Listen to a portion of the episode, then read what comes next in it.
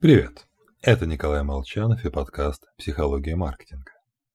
Сегодня мы с вами поговорим о загадке эволюции на 8 марта. Специально для маркетологов. Итак, у нас есть продукт. Крайне сложный и долгий в производстве. Объем выпуска измеряется в нескольких штуках, нарастить производство практически нереально. Вдобавок требуется постоянное сервисное обслуживание. При этом товар популярный. Купить его хотят многие. Какую ценовую стратегию должен выбрать маркетолог? Наиболее разумный, с моей точки зрения, вывод – максимально поднять цену.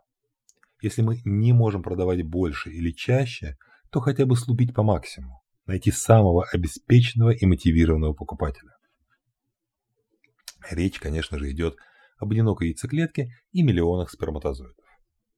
Говоря шире о половых стратегиях мужчин и женщин. Первые теоретически могут хоть каждый день заводить по ребенку, вторые вынуждены ориентироваться не на количество, а на качество.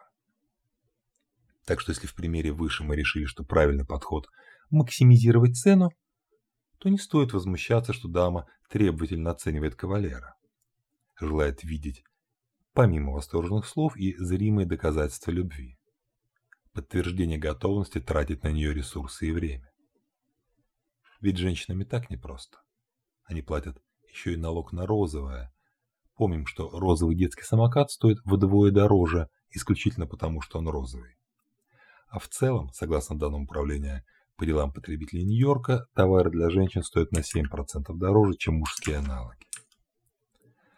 Так что дарим букеты и проявляем внимание не только в этот чудесный праздник 8 марта, а почаще, почаще.